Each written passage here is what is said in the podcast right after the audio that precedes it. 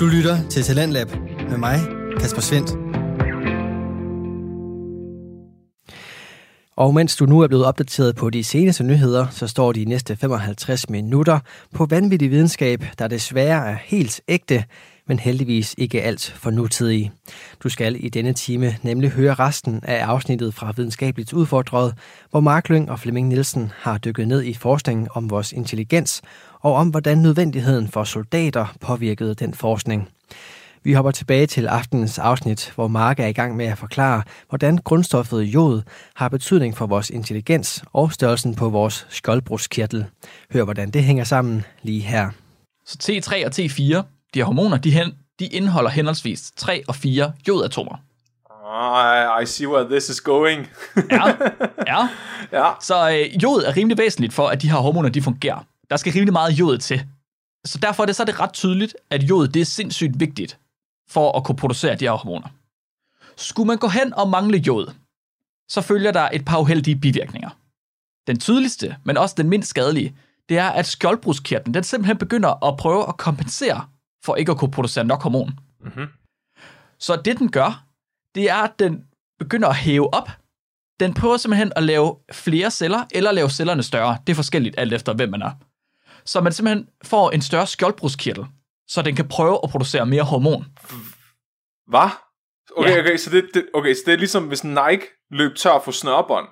Så tænkte de, okay, det var bedre, hvis vi laver fabrikken 100 gange større, men Ja. vi har stadig ingen snørbånd. Præcis. Fuldstændig rigtigt, Flemming. Det er præcis det. Så skjoldbruskkirtel, den, den har ikke noget at producere i, så den tænker, lad os lave en større fabrik. Det giver overhovedet ingen mening. Så det, der sker, det er, at folk de får de her kæmpe store skjoldbruskfabrikker til at sidde nede på halsen. Så altså klumper af skjoldbruskkirtel på deres hals. Man kan godt risikere at have det nu om dagen også, men der kan man ikke rigtig se det, ud- hvis ikke man bruger ultralyd. Men tilbage i starten af 1900-tallet, der havde folk simpelthen en ekstra klump på halsen. De havde et halsterklæde af hudfolder til at sidde Fordi nede de på kun halsen. åd svinespæk uden jod. Præcis, de glemte simpelthen at putte jod i deres svinespæk. Det er træls. Det er lidt træls. Det er lidt træls sådan noget. Øh, den her klump her, den her ekstra store skjoldbruskkirtel, den, den gør som regel ikke ondt. Den kan godt gro op til en kæmpe størrelse, som jeg snakkede om lige før. Øh, og faktisk kan den blive så stor, at den kan begynde at presse på luft og, luftrøret, og så give vejrtrækningsbesvær. Så der er simpelthen nogen, hvis de har en stor nok struma eller goiter, så øh, begynder de at udvikle en hoste, altså en hele livet. Så de Så bare de, har, konstant de, har, de hoster. bliver kvælt i deres eget halspluder. Oh yes, de bliver kvalt i deres eget halsbløder. Det er ligesom de der geder, hvor deres horn begynder at gro ind i deres kranie, i stedet Ja. for at, at gro rundt. Lige præcis. Lige ja. Præcis. Smukt. Det, som, det er meget, meget sjældent, at det bliver til noget meget slemt med den her goiter. Det er ikke fordi, at den gør noget voldsomt ved en person. Det er ikke sådan, at man kan dø af den. Den er bare ubehagelig og træls at tage at sidde. Hvordan staver du til det? Jeg, nu vil jeg se et billede af en. G-O-I-T-E-R. En gøjter. En goiter. What the fuck? Nej, hvor ser det underligt ud. Det sgu da sådan en, uh, Honey Boo Boos mor har. Det tror jeg, du har ret i, ja. Det kunne sagtens være. Holy Kan du lige shit. Kan du lige beskrive den for, øh, for publikum? Det... Åh, oh, what? Det ligner sådan... Øhm, det er ligesom den der Pokémon, øh, hvor hals... Det er som sådan en frø. Hvis en frø, den sådan, når, den, når den kvikker, og dens, øh, dens hals ligesom udvider sig, sådan ser det ud, hvis du har det virkelig meget. Jeg har skrevet, at det ser ud ligesom de der fatsuits, som øh, skuespillere de brugte i film i nullerne. Ja, eller hvis de har slugt et eller andet, der er for stort, og det så bare sidder i deres hals. Præ- altså, slugt en baby eller sådan noget. Nå, åh, ja, det er godt se, du mener. Det ligner faktisk lidt... Øh, det ligner lidt øh, Eddie Murphy fra Norbit, nogle af dem. Præcis. Lige præcis. Det var også det, jeg tænkte på. Ej, hvor er det sjovt. Og lidt Fuldstændig. mærkeligt, at det bare er jodmangel. Det, det er en form for ekstra hals, der, der hænger ned over brystet og nærmest trækker i ansigtet, sådan at man kan, at folk de hænger i deres egen kinder. Det ser fuldstændig vanvittigt ud. Hvad så, hvis du begynder at spise jod, så holder den op med at vokse? Ja, det gør den, den faktisk. Skrumper, den forsvinder aldrig. Øh, jo, den kan også godt skrumpe, men det kommer vi til. Vi er slet ikke kommet så langt endnu. Som jeg sagde, som jeg sagde for ikke så længe siden, så det, det er ikke det største problem. De her goiters, de er ikke det største problem. Hvad der straks er værre, det er, at børn og fostre, der fødes af kvinder med jodmangel, de bliver født som cretins. Det er simpelthen der ordet cretin det kommer fra. Så de to skjoldbruskkirtelhormoner her, T3 og T4, de er mega vigtige for hjernens udvikling. Så det betyder, at der i goiterbæltet i Amerikas forenede stater simpelthen bare var en kæmpe overflod af cretins. Udviklingshemmede børn på alle punkter. Altså ikke nok med, at deres hjerner, de er underudviklet, så er de medicinsk set, øh, altså deres hjerner er underudviklet, så de medicinsk set er mentalt retarderet. Men det er ikke det eneste. Hele deres krop er nærmest most. Hvad? Det ser super mærkeligt ud. Det, det ser ud som om, de, kom, de lider af en form for dværgvækst. Deres tunger, de får store til deres mund, og de fleste, de udvikler selv øh, stroma også. Mhm. Tilbage i tiden, i 1900-tallet, der blev de tegnet som sådan nogle vrede nisser med klumper sådan tilfældige steder på kroppen, der havde svært ved at åbne øjnene. Hvis I uh, googler Cretin, C-R-E-T-I-N, så kan I se billeder af de her. Og nu bliver jeg nødt til at kigge, jo. What the fuck? Nej, hvor, det, hvor mange havde det her, sagde du? Jamen i 1917, der så Amerikas forenede stater beviser på det her i kæmpe skala. En tredjedel af de værnepligtige fra Goiterbæltet, som er Nord Nordamerika, de kom simpelthen og enten bare så mentalt udfordret, at de ikke var stand til at komme i kamp, eller også så havde de struma, der var så store, at de ikke kunne passe i en militæruniform. Ej, hvor er det... De kunne Ikke? Og, så snakker, og så snakker alle bare om, åh, vores IQ, den stiger bare år for år, vi bliver bare mere og mere intelligente. Det er sådan, nej. Vi har bare spist jod. vi er bare begyndt at spise jod af. Lige præcis. Jodmangel, det, er simpelthen, det har været et problem i årtusinder. Man har fundet øh, kinesiske lægeskrifter fra 3600 før vores tidsregning, der var de første til at angive eksempler på behandling mod struma. Så du spurgte lige før, om øh, strumaen den kan mindskes i størrelsen igen, hvis man behandler den. Det kan den. Det fandt man simpelthen... Øh, man fandt simpelthen de her kinesiske lægeskrifter, hvor de havde givet dem tang og brændt søsvamp, fordi de indeholder meget jod. Ah, okay. så havde de simpelthen det var rent faktisk noget, der virkede. Det var ikke sådan noget med at, at bede 10 gange til Buddha, og så bagefter hugge den af med en katana. Nej, de har, simpelthen, de har simpelthen givet dem forskellige ting, og så har de set, når de gav dem lige præcis det her, så begyndte strumaen så at skrumpe. Så de har faktisk brugt en videnskabelig metode. Ja, det har de I faktisk. naturmedicin. Ja, altså, der er jo meget naturmedicin, der i virkeligheden indeholder stoffer, som øh, er rigtige nok. Så er det bare at blive med at prøve, indtil man rammer det rigtige. Jeg troede aldrig, jeg ville høre dig sige sådan noget. altså, der er jo kemi i alt, Flemming. Ja, undskyld. Ja. Så Goiterbæltet i Amerikas forenede stater, det har været placeret i et område, hvor der er meget let fremkommet jorden, altså naturligt fremkommet jorden. Øh, og jod, det er et grundstof, der er blevet fordelt rundt omkring i verden via den seneste istids indlandsis. Så det er simpelthen ligget oppe i indlandsisen. Og efterhånden, som den er smeltet, så er joden fuldt matten. Det betyder, at vi finder jod i øh, jord i meget begrænsede mængder. Men til gengæld så finder vi det i kæmpestore mængder i havvand. Så derfor så har befolkninger i nærheden af hav, de har også generelt været mindre generet af jodmangel, end andre folkefærdige har.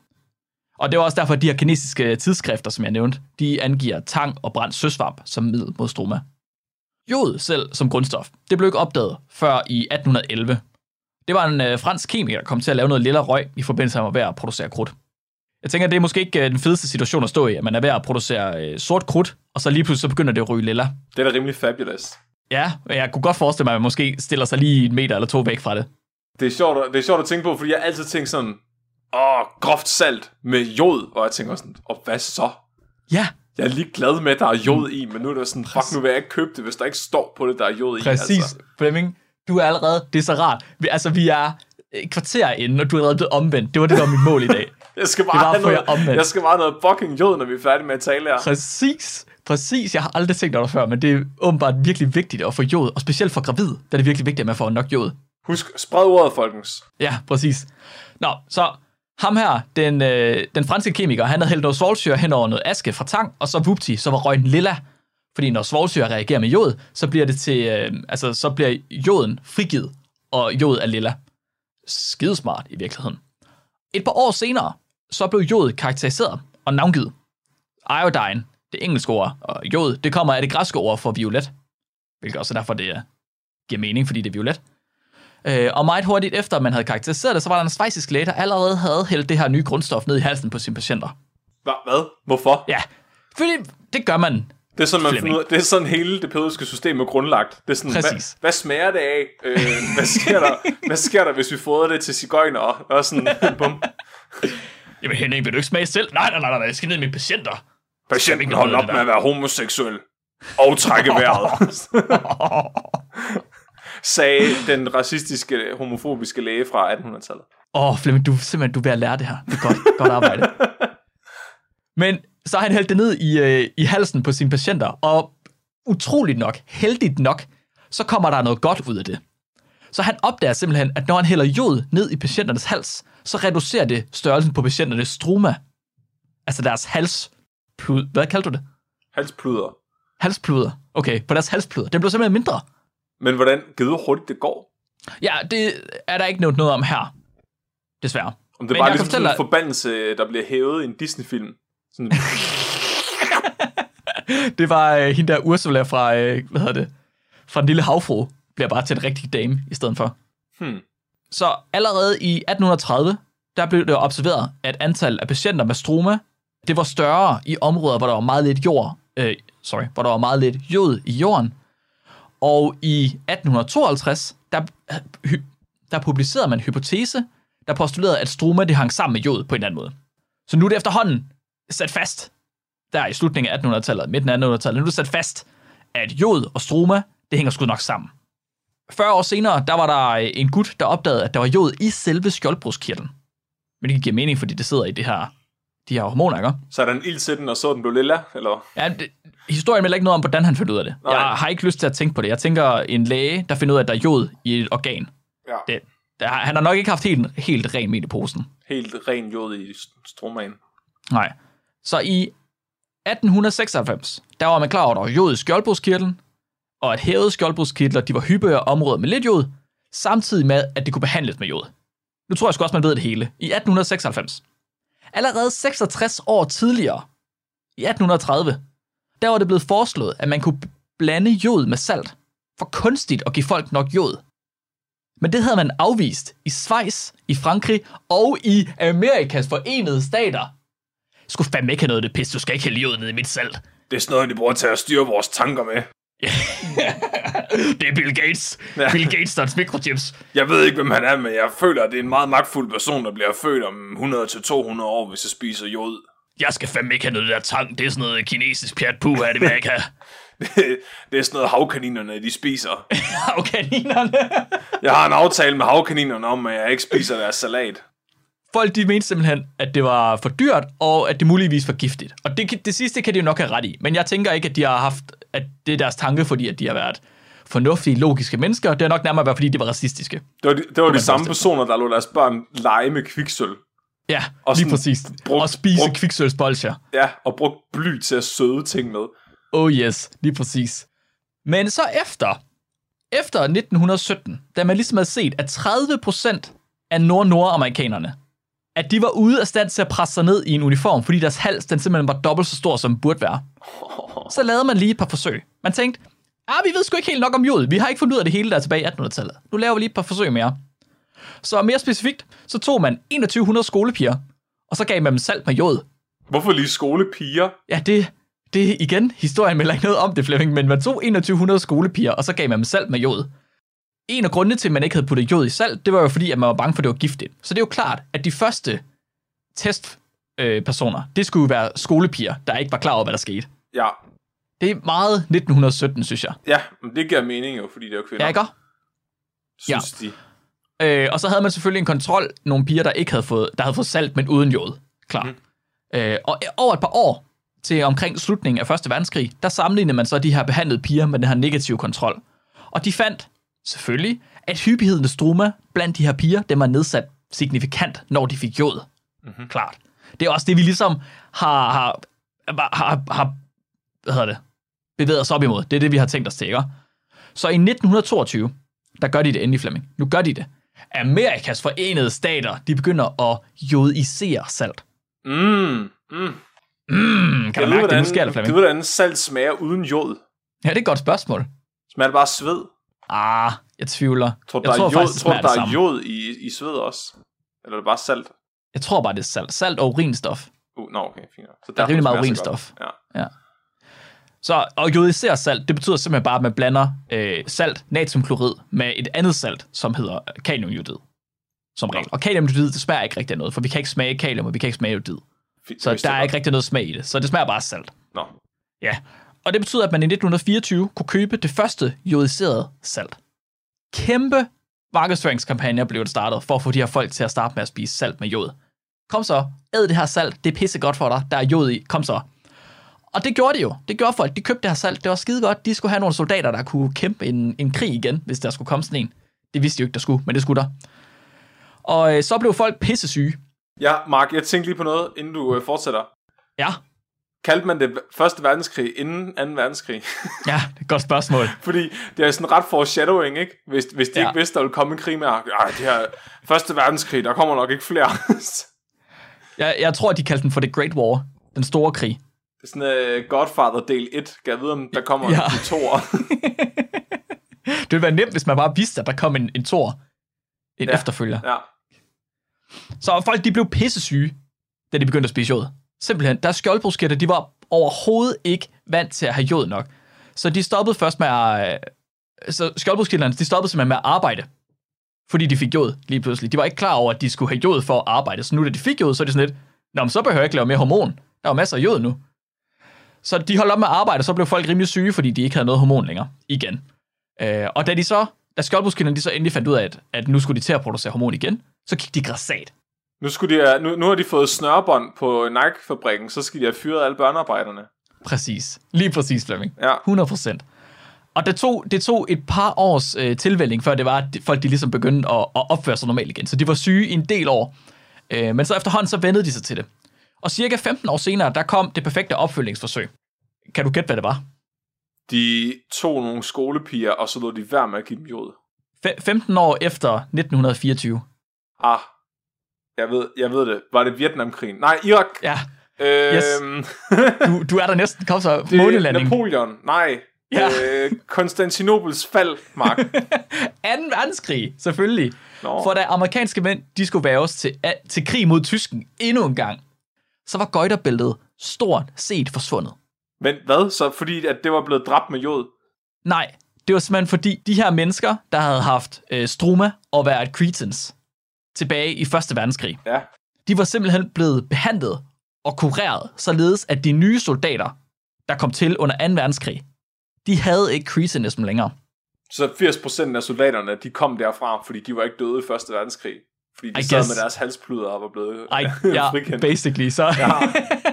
resten af USA var døde. Ja, Ja, så de havde simpelthen, de havde simpelthen fået behandlet det her cretanism så effektivt, Mhm. mm-hmm. at der ikke var flere cretans i USA. Så hvor der tidligere havde været 30 procent af værnepligtige, der ikke kunne komme i herren, så kunne alle stort set nu komme i herren. oh, det er vildt nok. Fordi Bare de havde kommet, fordi der er kommet fucking jod i salt. Så de har egentlig, det er sådan en, de har egentlig bare fucket dem over. Sådan, okay, vi, vi kan hjælpe dig, vi kan fjerne dit halspluder. Til gengæld, så skal du bare lige tage ind i den her krig og dø for os. ja, præcis. Kæft, mand. præcis. Det er jo en kæmpe succes her, Flemming. Der skal jod i salt overalt på hele kloden. Men du siger, de. du siger lige til mig, at jeg får et get out of jail free card. Når, når 3. verdenskrig starter, hvis jeg render rundt med pluder i hele ansigtet, så slipper jeg. Så vi skal jo alle sammen lade være med at spise salt med jod endnu, for at slippe oh, nej. for 3. verdenskrig. Åh oh, nej, det er en rigtig dårlig idé. Vil det egentlig være løsningen på, på verdensfred, Mark? Og hvis alle bare var, øh, havde så, så meget halspluder, at de kunne komme i krig. Ja, Ja, men du har nok ret. hvis vi nu bare tog alt jod, og så skød ud i rummet. Alt jod, alt jod i hele verden. Vi ringer til Elon Musk og siger til ham, at vi har løsningen på alt. Det kan godt være, at det bliver lidt problematisk, fordi øh, som sagt, så jodmangel, det giver ikke kun halspluder. Og øh, der var jod i salt i rigtig lang tid. Der er stadig jod i salt, i rigtig meget salt, men ikke alt salt. Så efterhånden, så er der ikke længere nogen almindelige mennesker, der er klar over, hvorfor der er jod i salt. Så du, som du sagde, Flemming, du går ned i supermarkedet og kigger på noget salt med jod i, og så er du sådan lidt, hvorfor? Hvad fanden jeg med jod? Det, det er sådan lidt øh, som at købe en pose bolcher, og så står der, uden bly og kviksøl. Ja, præcis. Det, det, fedt. ja, Det skal jeg sgu da ikke have noget af. Og altså, der er sågar folk, der rynker på næsen af jod i salt, fordi de ikke er klar over, hvad det er, eller hvorfor det er. Og det gjorde jeg også i et stykke tid. Jeg var sådan lidt, hvorfor skal der være jod i mit salt? Det forstår jeg ikke helt. Skal det ikke bare være natriumklorid? Indtil jeg så fandt ud af, at det skal ikke bare være natriumklorid. Og specielt inden for de sidste 10 år, Flemming, der er der begyndt at komme problemer. Fordi der er startet en opstand af sådan nogle øh, mad-YouTuber og foodies, som reklamerer for brugen af groft kokkesalt, og for flagesalt og for havsalt. Og i de fleste af de her slags salt, der har man ikke tilsat jod. Så folk de er simpelthen begyndt at være sådan lidt, åh, oh, det her det er det smarte salt, jeg skal have det her grove salt, det her flagesalt, mm, det er mega fedt. Og så får de ikke længere noget jod. får de så pluder? Så får de pluder. Nej, Men man kan ikke se, så nu om dagen, der er pluderen ikke så stor, fordi vi har ikke været, øh, været udsat for jodmangel i særlig lang tid. Men til gengæld, så betyder det, at man har kunne se en effekt på IQ hos børn, der er født af kvinder, der ikke har sørget for at få ekstra jod. Vi kan simpelthen se, at i steder, øh, specielt USA, hvor de får 70% af deres mad øh, udefra, ikke hjemmefra, der får de ikke jod i salten, i det mad, de får udefra. Hvor får de 70% af deres mad udefra? Yes. Prøv så der kan man simpelthen se, at, at øh, IQ'en, den er begyndt at falde ved, øh, ved børn. Fortæller du mig, at amerikanere og YouTubere bliver dummere, end de allerede er, på grund Oh, af yes. deres egen dumhed? Det er smukt. Du lytter til Radio 4. Du er skruet ind på programmet Talents Lab, hvor jeg i aften kan præsentere dig for to afsnit fra Danske Fritidspodcast. Her i aftens andet afsnit er det fra Mark Lyng og Flemming Nielsen, som du kan høre forklare finurlig forskning i en episode af Videnskabeligt Udfordret. I aften der står den på intelligens og sammenhængen med det forrige århundredes største krige. Hør med lige her. Så Flemming, for første gang nogensinde i videnskabeligt udfordret historie og i spækbrættets historie, så er løsningen på jeres problemer. Bare spis masser af salt. Nej, åh, Med jod. åh ja. Tak, Spis noget salt. Kom så, mere salt. Der var faktisk Mere meget salt mere... og snaps. Han skal bare hvile sig. og så skal han drikke den her. Skal ikke hvile, men skal, det skal gås væk. Er du læge? Åh, kæft mand, det har bare lige givet en helt, helt ekstra lag til den quote. Er det ikke fedt? Jo, tak. Ej, nu er jeg virkelig Så sørg for at spise noget salt. Og jeg har lige en lille bonus øh, information her. Hvis, hvis I ikke øh, er så meget til salt, så kan I også spise flere mælkeprodukter. Simpelthen. Hvad? Har du et bud på, Flemming, hvorfor mælkeprodukter også kan hjælpe? Det er fordi, at øh, køer, de, øh, de spiser tang. Mm. Ikke herhjemme, nej, der får de soja. Nå. Desværre. Og der Jo. er ikke så meget øh, jod i soja. Det er fordi, Flemming, at når vi malker mælkekøer, så skal vi rengøre de der patter, fordi de er beskidte, og der skal de der bakterier væk. Og jod, det er en pissegod øh, desinficerende. Så hvis man tager og rengør patterne med jod, så er der meget af det her jod, der simpelthen går ind i yret og ind i mælken. Ej, hvor er det fucked up. Så fordi at vi begyndte at rengøre yver med jod, så har vi fået mere jod i vores mælkeprodukter. Så du siger, der er kopat rengøringsmiddel i min mælk, og det er sundt for mig? Ja, det gør jeg. Hold kæft, mand. Er det ikke sindssygt? Jeg, altså, jeg, har ikke, øh, jeg sad og kiggede lidt rundt på, om jeg kunne finde noget desinficerende her i, øh, i Danmark. Jeg fandt øh, nogle få eksempler, og det var kun enkelte af dem, hvor jeg kunne finde ud af, at der var jod i. Så jeg er ikke sikker på, om man bruger jod i Danmark. Det giver mening, fordi det er også det, du bruger, når du øh, opererer og sådan noget. Nå, så det der gule der, Ja, lige præcis. det der lige gule præcis. snask. Ja. Jeg ved ikke, om man, øh, man gør det specielt i USA. Der bruger man rigtig meget jod til at rengøre, øh, rengøre patterne. Mhm. Så enten så kan man spise salt med jod, eller også så kan man øh, drikke mælkeprodukter, eller spise ost, eller også så kan man spise fisk eller tang. Eller man kan, man kan løbe ind på en operationsstue og slikke en person øh, der, hvor, hu, hvor hu, huden er gul. Ja, det er en god idé. Ja.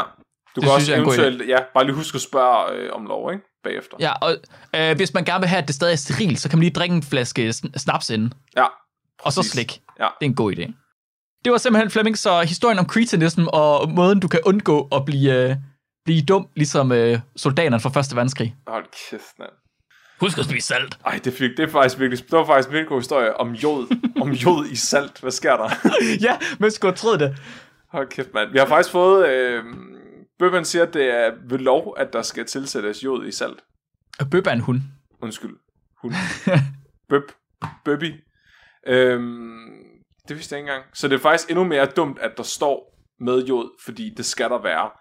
Ja, men ikke i alt salt. Og Okay. det er ikke alle lande, hvor de bliver, øhm, hvad hedder det, hvor det bliver kontrolleret på samme måde. Okay, Der okay. findes øh, et internationalt, øh, en international sammensværgelse nærmest for øh, lande, der prøver at udbrede jod til hele verden. Hvor man simpelthen kan gå ind, og så kan man klikke på forskellige lande, og så se, hvordan gør de for, at deres befolkning får jod nok. Oh, det er sjovt. Ja. Jeg så- var inde og ja. kigge på Danmark, men Danmark står ikke... Den var, det var svært at finde nogle informationer om Danmark. Ja. Ej, det er, bare, det er vildt underligt. Kan jeg vide, hvordan øh, de gør i Nordkorea? Der er sådan, Kim Jong-un, han har jod på sine tæer, så skal folk ligge sådan ned og kysse dem for at få jod. Det kan være, han er den eneste, der får jod nok. Men så har, han har egentlig ret meget pluder. Hvis der er nogen, der er Det er halsbluder i Nordkorea, så er det ham. Er det rigtigt? Ja, Det er der, er det også, ret i. øh, der er også tal hipsterne derude, der gerne vil spise øh, salt uden jod i, så øh, pointerer Thijs her, der, der er så ikke jod i vejsalt. Så hvis man, Nå, ikke, det er smart. hvis man ikke har råd til at købe det der øh, havsalt, så kan man bare tage... Men det, til gengæld er det ret dyrt lige nu, fordi det har snedet så meget. Så. Men jeg har 25 kilo liggende. Er vejsalt ren natriumgrød? Er det ikke blandet op med sand også? Og Eller det, hvad? det er sikkert alt muligt andet pis. Ja. Asbest og sådan noget. Er der pis i mit salt? Det kan der komme. Det er også smart. Der er, der, er, der er salt i mit pis, så måske jeg ikke også, der skulle være pis i mit salt. Det er et filosofisk spørgsmål. Det, det, vil, Det- det... det arbejder vi ikke i her. Nej, okay, det kan jeg godt se. Nå, Gark, Gark og Blark. Jeg skal også tale om en krig. Det er ikke, En krig? Den, det er ikke den første krig. Det er heller ikke den anden krig. Hvad er det så for en krig? Det er sådan en krig, der kom sådan lidt bagefter. Det var ligesom om USA, de kunne bare ikke få nok af det der krig der. Jeg skal, jeg skal, jeg skal, jeg skal skyde nogle flere mennesker. Giv mig noget mere krig. Ja, og så var det, de kiggede over på Vietnam, og så, øh, så tænkte de, at Vietnam, giv mig din fucking madpakke.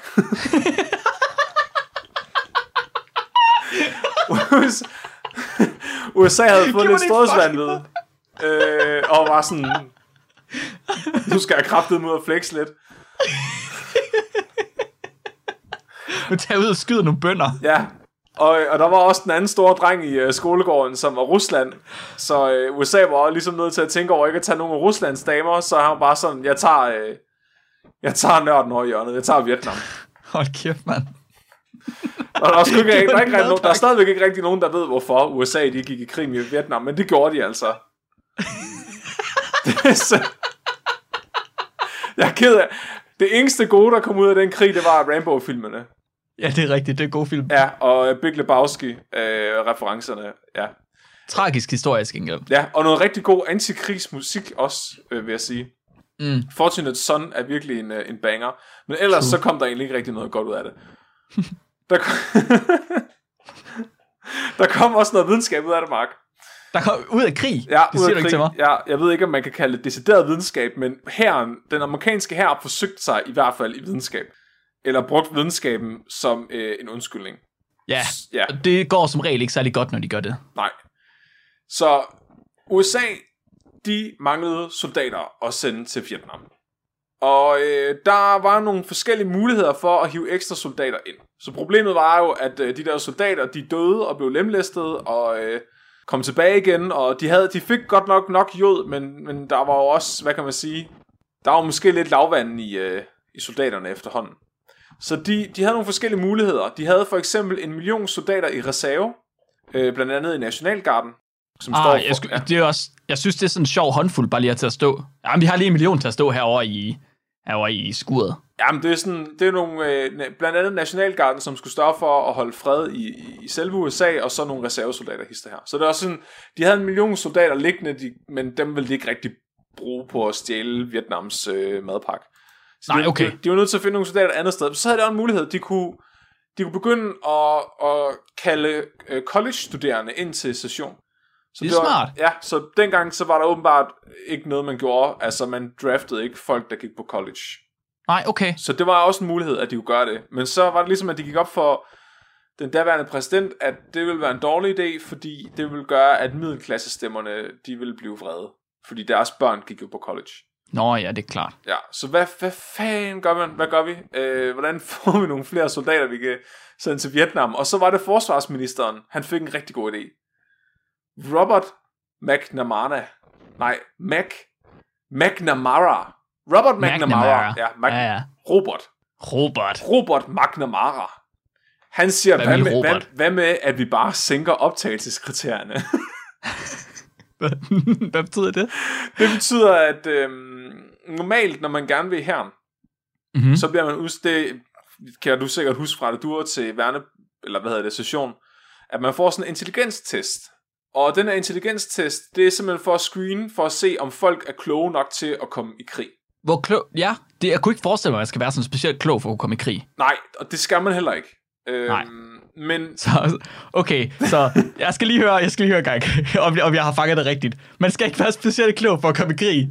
Og så er der en eller anden, der sidder og tænker, hvad nu hvis vi sænker det endnu mere? Ja, præcis.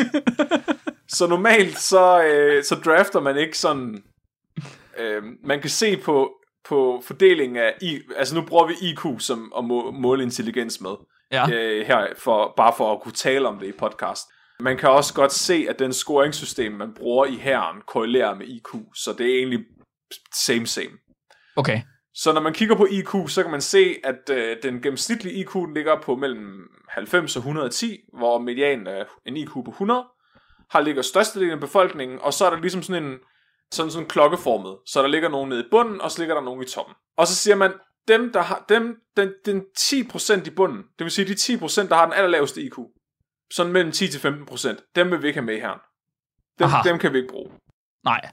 De kigger ned i løbet på riflen, inden de trykker af. Nogle af dem vil nok gøre. øhm, det, men det er det så, det der, de begynder at mangle soldater, der er Vietnamkrigen, tænker okay, fuck it. Hvad, vi prøver at se, hvad der sker. Så øhm, de kørte den her kampagne. McNamara, han sagde, "Men prøv at høre, det her det er en god idé. Det er en win-win for os alle sammen. Fordi en rigtig stor del altså, af dem, der har den her lave IQ, det er egentlig ikke folk, man vil anse som værende øhm, retarderet normalt. Altså, det er ikke sådan nogle folk, der vil komme på et eller andet hjem.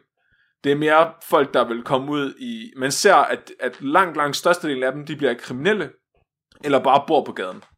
Fordi de, Okay. de er simpelthen ikke i stand til at passe et arbejde, men de får heller ikke understøttelse. Så altså, det er rigtig slemt i USA. Okay. Så hans argument det var, at øh, ved at tage dem i herren, så vil man trække dem ud af slummen, ud af fattigdom. Man vil sørge for, at de ikke bliver kriminelle. Man vil simpelthen give dem en identitet ved at sende dem i herren. Plus man også vil uddanne dem. Så han var overbevist om, at selvom størstedelen af de her personer ikke kunne skrive og læse, så ville de lære det, når de kom i militæret, fordi militærskolen var meget, meget bedre. Ja, meget, meget bedre. Ja, Det synes jeg, det synes jeg er sådan en argumentation, man har hørt rigtig, rigtig, rigtig mange gange fra den amerikanske her. ja. Ja, det er godt i herren. Du skal komme ind i herren. Kom ind i herren. Alt, alt med guns er bedre. Kom og skyd nogle bønder. Ja. Og øh, det blev så kaldt projekt Project 100.000. Fordi. Okay. ideen var at drafte 100.000 af de her individer ind i herren og sende dem til, i krig i Vietnamkrigen. Og øh, det her projekt, det kom hurtigt til at hedde noget andet, Mark. Nej. Det kom til at hedde McNamara's Morons. Ej, nej, nej, nej. Så McNamara's tumper. Oh god. Det var måske også mere passende navn, fordi det blev altså ikke 100.000 soldater med en IQ under bundgrænsen, de tog ind. Det blev 354.000. What? 71% af dem her, de kom så direkte i hæren øh, som infanteri. Så det var, det var kun ganske få af dem, der kom ind andre steder, som i flyvevåbnet og, og hvad hedder det, marine. Hvad hedder det? Ja, ja, Marie. Ja, marinen. Ja. Og det er sjovt, fordi Forrest Gump er faktisk baseret på det her. Ah, Nå. Så Forrest Gump og øh, Bobba fra øh, filmen er højst sandsynligt øh, en afbedring af nogle af de her morons. McNamara's What? Det var jeg ikke klar over. Jo, og det er også der, og det er lidt sjovt, fordi når man læser om, hvordan det var for de andre soldater at have dem her på slæb, så er det lidt det samme, man ser i filmen med, øhm, med Lieutenant Dan. Hans Mhm. attitude til Forrest Gump er meget sådan, du er en tumpe, øh, du burde ikke være her, agtig.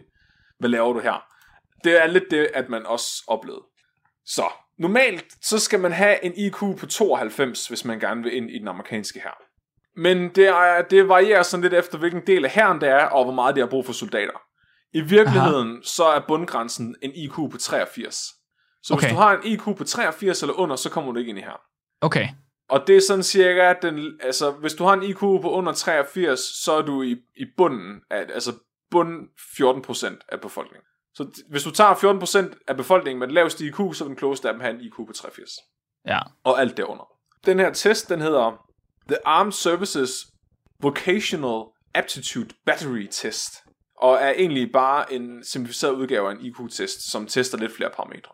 Mhm. Og jeg prøvede at finde ud af, hvad, hvad den her bundgrænse er i Danmark, men det er der virkelig, virkelig ikke nogen, der har lyst til at komme ud med. den er bare alt for lav. Øhm, der er lavet nogle studier... Vi tager også høns med. Ja, det er fordi den danske intelligenstest, den er lidt anderledes, og der får man også nogle point, og du kan, når du har været og til session, kan du gå ind og se, hvad de point vil svare til i IQ. Men de, har, de er meget sådan værnende omkring det, så du kan ikke finde nogen tal på, hvad, hvad bundgrænsen er. Men i USA, der er den så op de her 83%. Okay. Hvad, hvad svarer det til? Det, det har jeg ligesom prøvet at finde ud af. Det er lidt, og det er rigtig svært at finde ud af, altså, fordi en IQ på 83, det er egentlig et ret normalt fungerende menneske. Altså, det Mhm. er en person, der måske vil ha- ha- tage nogle dårligere beslutninger for sig selv, men ellers, så, øh, altså, så er det ikke sikkert, du vil lægge mærke til det. Altså, det vil være en person, der godt kunne passe et arbejde og passe sig selv. Når du kommer Ja, under sure. en IQ på 70, så begynder det at være svært for personen at varetage sig selv. Altså sådan noget som at lave mad, vaske tøj, gå i bad, sådan nogle helt almindelige hverdagsting, begynder at blive besværligt for en person med en IQ på under 70. Okay. Jeg har prøvet at finde nogle konkrete eksempler, og det er, det er svært at finde for nogen, der har en IQ på over 70, men på under 70 der er det ret nemt. Fordi selvfølgelig, selvfølgelig er det det. størstedelen af, af mor og kriminalitet bliver faktisk begået af, af de her individer. Så What? Er, Ja, Nå? fordi mange af dem er så uintelligente, at de ikke kan vurdere, hvad der er rigtigt og forkert. Så ender de med at, at begå mor uden rigtigt at ville det, eller forstå, hvad de har gjort. Vi har snakket om, øh, om at være psykopat tidligere, om at, Ja. hvordan det er at mangle empati, men uden rigtig at være klar over, hvad empati er. Ja. Er det i virkeligheden, fordi at de har for lav en IQ til at vide, hvad empati er? Jeg tror ikke, de forstår øh, konsekvensen af deres handlinger, og de forstår nødvendigvis heller ikke, hvad døden er. Okay. Øh, fordi det er simpelthen for komplekst. Og det, jeg, okay, så jeg skal, jeg skal lige ret, det er ikke størstedelen af mordere, der har en IQ på under øh, 70. Men hvis du kigger på mængden af kriminalitet og mord, der bliver begået af personer med så lav en IQ, så er de langt, langt højere procentdel end folk med normal IQ. Okay, så de fleste, så der er en stor, stor procentdel af folk, der har en lav IQ, der begår kriminalitet på den måde. Ja, den er større, end hvis de havde en almindelig Ja. IQ. Ja. Ja, okay, okay. Ja, så har jeg nogle eksempler her. Så Earl Washington, han havde en øh, IQ på 69. Mhm. Han tilstod et mor, han ikke havde begået. det, det, Ja. ja. det synes jeg. Det, der, så ligger han godt ud. Det gør han sgu. ja, de øh, fandt ud af, at øh, det simpelthen ikke kunne lade sig gøre, at han havde begået det her mor, han tilstod. Og så opdagede de, at han bare sagde ja til alt, hvad de spurgte ham om. Hvordan? jeg Ja. vil virkelig gerne vide, hvordan. Det, jeg ved ikke. De, de, de spurgte for eksempel, øh, de opdagede, at han talte dem efter munden. Så hvis de nu spurgte, er vi i Atlanta, så ville han sige, ja, vi er i Atlanta, selvom de var i Texas. så var der Det er, billigt... ligesom, det er ligesom, okay, det er ligesom den der hest, der lærte dig til. Kan du huske den? Nej, Ah, der var sådan en hest på et tidspunkt, hvor man var, sådan, man var helt på røven over den, fordi man mente, den kunne, den kunne regne og tælle. Så man kunne øh, holde et, et stykke papir op til den med et tal på, eller med et regnestykke, så et simpelt regnestykke på. Og så ville den klappe sin hove, indtil den øh, ramte det tal, som var rigtigt. Mm-hmm. Og der fandt de ud af, at det den gjorde, det var, at den var blevet så god til at aflæse menneskelig kropssprog, at den kunne simpelthen finde ud af, hvornår at folk de jublede. Altså, så ikke at de selvfølgelig jublede, men at hvornår de var på vej til det. Og så vidste den, at den skulle stoppe lige der. ej hvor sjovt. Ja. Så han har basically været lige så intelligent som den hest. Ja, ja, basically. Ja. Godt. Du lytter til Talentlab med mig, Kasper Svendt. Vi er i gang med aftens andet podcast afsnit her i Talent Lab, programmet på Radio 4, der giver dig mulighed for at høre nogle af Danmarks bedste fritidspodcast. Det er alle sammen podcast, der deler nye stemmer, fortællinger og måske endda nye holdninger, og så er det alt sammen noget, som du kan dykke videre ned i på egen hånd. For alle podcasts, som vi præsenterer her i programmet, dem kan du finde yderligere afsnit fra inde på diverse podcast-platforme. Det gælder selvfølgelig også for videnskabeligt udfordret med Mark Lyng og Flemming Nielsen, som i denne episode fortæller om finurlig forskning omkring vores intelligens og hvordan krige kan blive påvirket af, hvor vi sætter grænsen for, hvor lav IQ en soldat mindst skal have. For hvis vi kommer for lavt ned, ja, så er der altså et par svære bivirkninger, som for eksempel dem her. Så bevæger vi os lidt længere ned. Vi har en IQ på 66 her. Billy Mhm. Dwayne White. Hans familie prøvede at få ham et arbejde øh, som opvasker, så han ligesom kunne tage vare om sig selv. Men uanset hvor meget de prøvede, så kunne de ikke lære ham at bruge en opvaskemaskine. Så lige så snart han var alene, så gik han bare i stå. Så han kunne ikke arbejde. Han kunne ikke få noget arbejde. Det resulterede Okay. så i, for at få penge, at han ville begå et røveri. Så han bryder ind i en øh, butik, han får fat i en pistol, og så bryder han ind i en møbelforretning, og så øh, tror han øh, sådan et ægtepar, der har den her butik, med en pistol, for øh, at han skal have pengene. Problemet Ja. er bare, at han skyder øh, kvinden to gange i hovedet, inden hun overhovedet har, altså inden han nærmest er talt færdig. Hvor, hvad? Hvorfor? Øh, ja, og så er det så, manden, han når så at åbne øh, kasseapparatet, så at, Dwayne han ligesom kan få pengene. Men så i det, han skal samle pengene op, så ligger han jo selvfølgelig pistolen på gulvet, lige foran manden. Ja, klar, så klar. manden, han samler pistolen op og skyder ham. Nej, det passer ikke. Jo. Det er sådan lidt tragisk. Så er vi længere ned igen, så har vi en IQ på 62. Øh, og når den bliver så lav, så begynder det at være svært at vurdere, hvad den er øh, nøjagtigt, fordi at personer med så lav en IQ kan simpelthen ikke øh, forstå øh, en, en IQ-test. Øh, det er Morris Mason. Han, øh, blev, han skulle henrettes, fordi han havde begået mord og voldtægt. Og under sin henrettelse, så øh, spørger han sin advokat, hvad, hvad synes du, jeg skal tage på til min begravelse?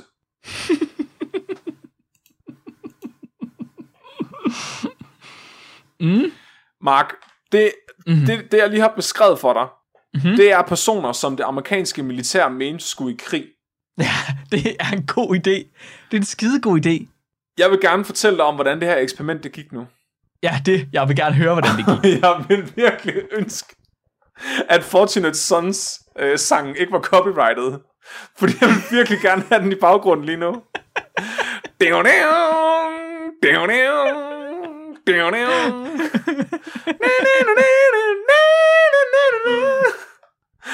Gregory Hamilton har skrevet en bog om sin oplevelse med The um, McManara Morons. Ja. Han var ikke selv en af de her soldater, men han, han tjente under øh, Vietnamkrigen og var udstationeret. Han oplevede, da han kom til session, at øh, der var nogen, der spurgte i rummet, om der var nogen herinde, der havde gået på college. Så rakte han hånden op og sagde, ja, jeg har gået på college. Så sagde de, fint, kom lige med mig. Og så kom han ud i baglokalet, og så øh, blev han ført ud til en person ved navn øh, Jimmy Gopton. Mm.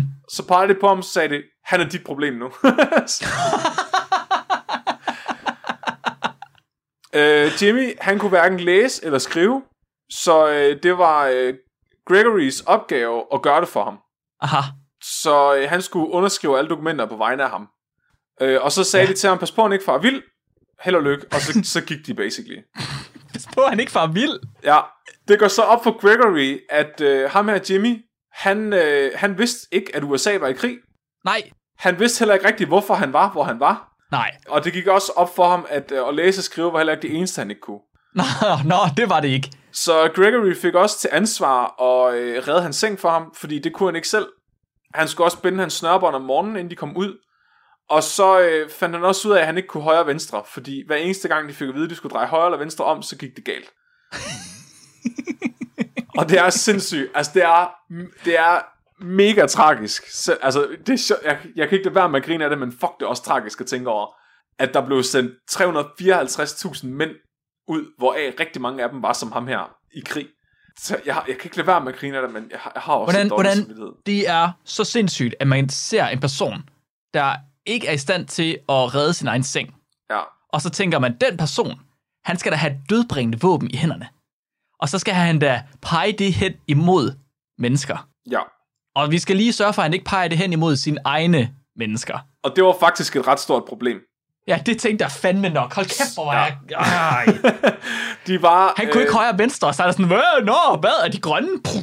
både Jimmy, men også flere af de andre øh, af de her rekrutter, de var til fare både for sig selv, men også for andre på skydebanen. Så de, øh, par, de pegede med geværerne og kom til at fyre dem af på uhensigtsmæssige tidspunkter osv. Øhm, og Gregory han beskrev et tidspunkt, hvor de skulle ud og lære dem at kaste med granater. Og øhm, det de ikke kunne forstå, det var, at de skulle kaste granaterne opad i luften. Nej. De fleste af dem kunne simpelthen, altså at de, de brugte hele dagen på at prøve at forklare dem, at de skulle kaste granaterne opad, og så ville de lande et eller andet sted foran dem. Men de blev ved med at kaste granaterne lige ud, hen imod det der, de skulle lande. Så der var aldrig nogen af dem, der ramte, hvad de kastede efter. Oh god. Det påvirkede ham med Gregory så meget, at han simpelthen tog dem med ud om aftenen selv og prøvede at lære dem det. Og prøvede at lave anekdoter om, at der var fugle på himlen, de skulle ramme, men de kunne ikke forstå det, for der var jo ikke nogen fugle. Nej, der var ikke nogen fugle, Flemming. Åh, Ja. oh, fuck, det her, det er fuldstændig ligesom at se de der videoer med det danske hjemmeværn. Der, hvor de står og har riffeltræning, og så kigger ned i løbet, eller hvor de, øh, ej, tager granater ned foran deres hænder, eller sådan noget. Ej, Kæft, mand. Det er ret tragisk, og øhm, de andre soldater var jo selvfølgelig også virkelig trætte af dem, fordi altså selvfølgelig var, det, var de en byrde at have med. De var ikke kun en byrde for de andre soldater, men også fordi de skulle have så meget ekstra opmærksomhed og så meget ekstra træning, at øh, de faktisk i herren blev uenige om, hvem der skulle betale alle de her ekstra omkostninger. Og hvem der overhovedet skulle have dem, fordi der er ikke nogen, der gad have de her rekrutter. Og selvom familiemedlemmer og de andre soldater og dem, der stod for at træne dem, blev ved med gentagende gange og sende breve ind til den amerikanske regering om at få sendt dem hjem, så insisterede den amerikanske regering på, at de ikke måtte blive sendt hjem. Så de blev simpelthen tvunget til at tage i krig, selvom der ikke var nogen, der ønskede det overhovedet, andet end øh, McNamara. Der er også mange historier om, hvordan der så gik efter de blev, øh, de blev udstationeret.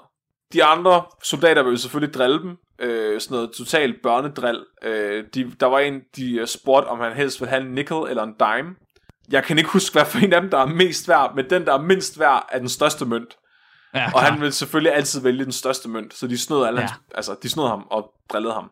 En af, de, en af de værste ting, der blev beskrevet for ham med Gregory, det var på et tidspunkt, at øhm, de havde jo sådan en rutine med, at hvis at der var nogen, der gik ud for deres lejr, for at, at gøre et eller andet, så når de kom tilbage, så skulle de, så skulle de råbe, hold, who's there? Og så skulle de svare, hvem det var, så de vidste, at det ikke var en, en vietnameser, der kom.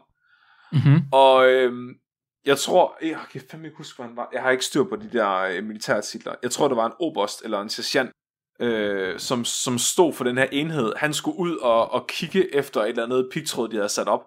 Og så kommer han tilbage, og så er det en af de her McNamara's morons, der står, hold who is here.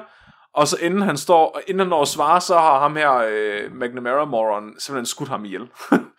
What? Ja, fordi, og der ikke er What? nogen, ja, så det, det, det, det resulterede egentlig i, at, at øh, de andre soldater blev så vrede på ham, fordi han havde, han havde lige skudt deres overordnede. Så de, Ja. de sagde basically, ham her, han overlever ikke til i morgen. Og øh, der var tydeligvis nogen, der havde, der havde øh, levet op til det her løfte, fordi næste dag, der var han der ikke mere. Wow. Ja, Shit. så hvordan, hvordan, hvad var resultaterne af det her, Mark? Jo, dødeligheden blandt de her morons, den var tre gange så høj, som ved, en, ved soldater med normal intelligens. Åh, oh, Jesus. Og den dødelighed, er man klar over, om det er af fjendtlig beskydning, eller om det er sådan infighting? Det står der ikke noget om. Nej. Men dødeligheden var i hvert fald tre gange så høj som normalt. Så der, ja, og der var 20, udover det var der 20.000 skadede, hvoraf 500 var med amputationer. Så det, det er ikke, der er en god grund til, at folk med en IQ på under 83 ikke kommer her. Øhm, det der var sindssygt, det var jo, at McNamara, han, hvad var hypotesen overhovedet, altså, på det her forsøg? Hvad er konklusionen, når der ikke er nogen hypotese? Jo, vil du høre, hvad hypotesen var, Mark? Hvad var hypotesen? Jo, så McNamara, han var meget stor tilhænger af teknologiske mirakler. Og en af de her nye Ja. teknologier, som han mente skulle redde de her individer, det var brugen af videobånd. Ja. Han mente ved at udsætte disse personer for brugen af uddannelsesrelaterede videobånd, vil han kunne hæve deres IQ med 20 point. Og derved gøre dem Men, egnede du, soldater. undskyld, undskyld, undskyld, undskyld, undskyld. Han mener, at hvis han sætter dem ned, og så ser videobånd, Ja. så kan han hæve deres IQ med 20 point. Ja. Og øh, sagde han noget om, hvad der skulle være på det videobånd? Nej, fordi der var aldrig rigtig nogen, der fik vist nogle af de her videobånd. Nej, det er klart. Det er et skide godt forsøg, når man glemmer at lave det. Ja, øh, Hold kæft, mand. Der var, og han mente jo så selvfølgelig også, at, øh, at de, øh, det her det ville rehabilitere mange af de her personer, fordi de var udsatte, inden de kom i krig. Det viste sig, at øh, de fik det ikke bedre af at blive udstationeret i Vietnamkrigen. Øh, de fleste de vendte tilbage med svær PTSD eller handicap på andre Ja. måder. Øh, de blev heller ikke mere intelligente af at komme i krig. Øh, så det der måske i virkeligheden foregik her, det var, at McNamara gerne ville have nogle flere øh, body shields, fordi størstedelen af de her McNamara's morons, de blev faktisk bare brugt som infanteri. Så de blev bare sendt ud som cannon fodder.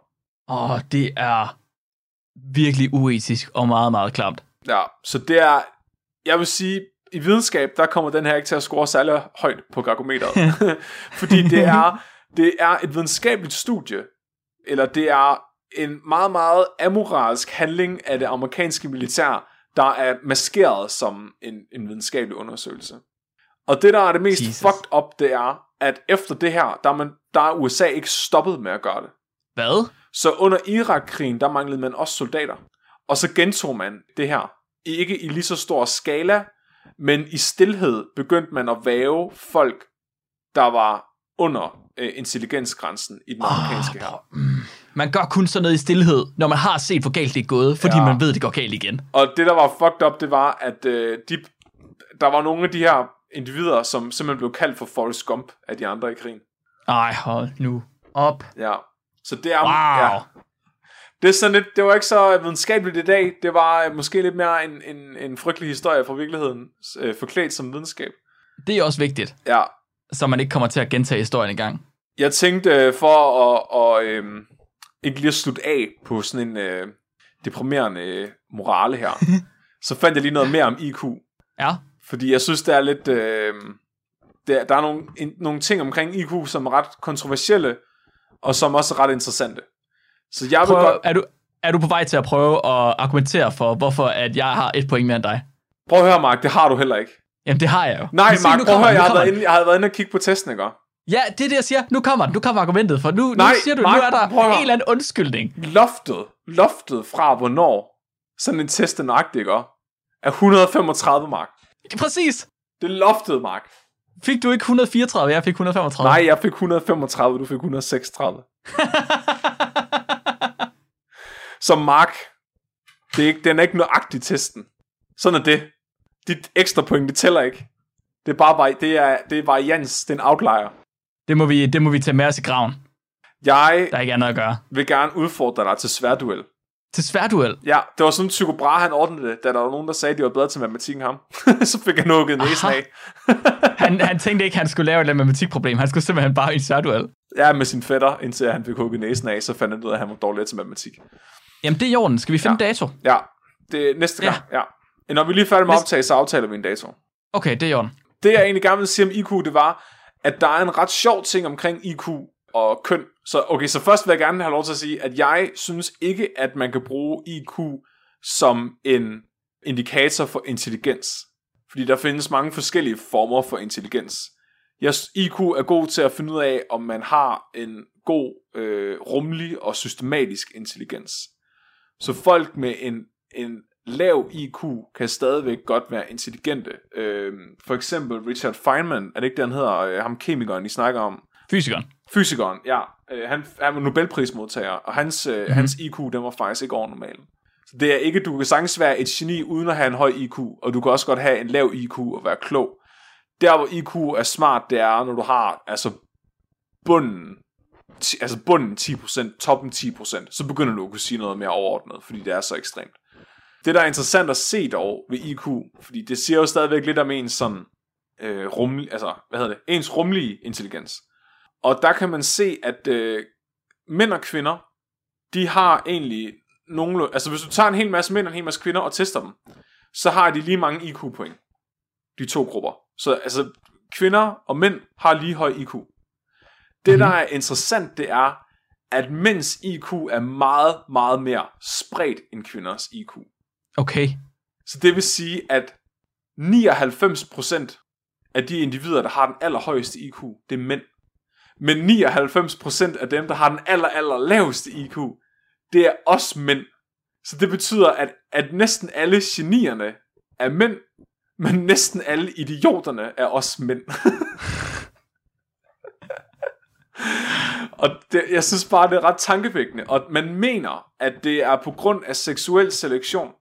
Jeg skulle lige til at spørge jer. Ja, så man ved, at, at, at historisk set har mænd og kvinder ikke altid været helt monogame. Så vi har flere kvindelige forfædre, end vi har mandlige forfædre. Så man mener, at naturen har gjort sådan, at mænd de varierer mere på alle mulige forskellige parametre. Så ikke kun øh, intelligens, men også måske øh, aggression, højde, alle mulige forskellige biologiske faktorer, end kvinder gør.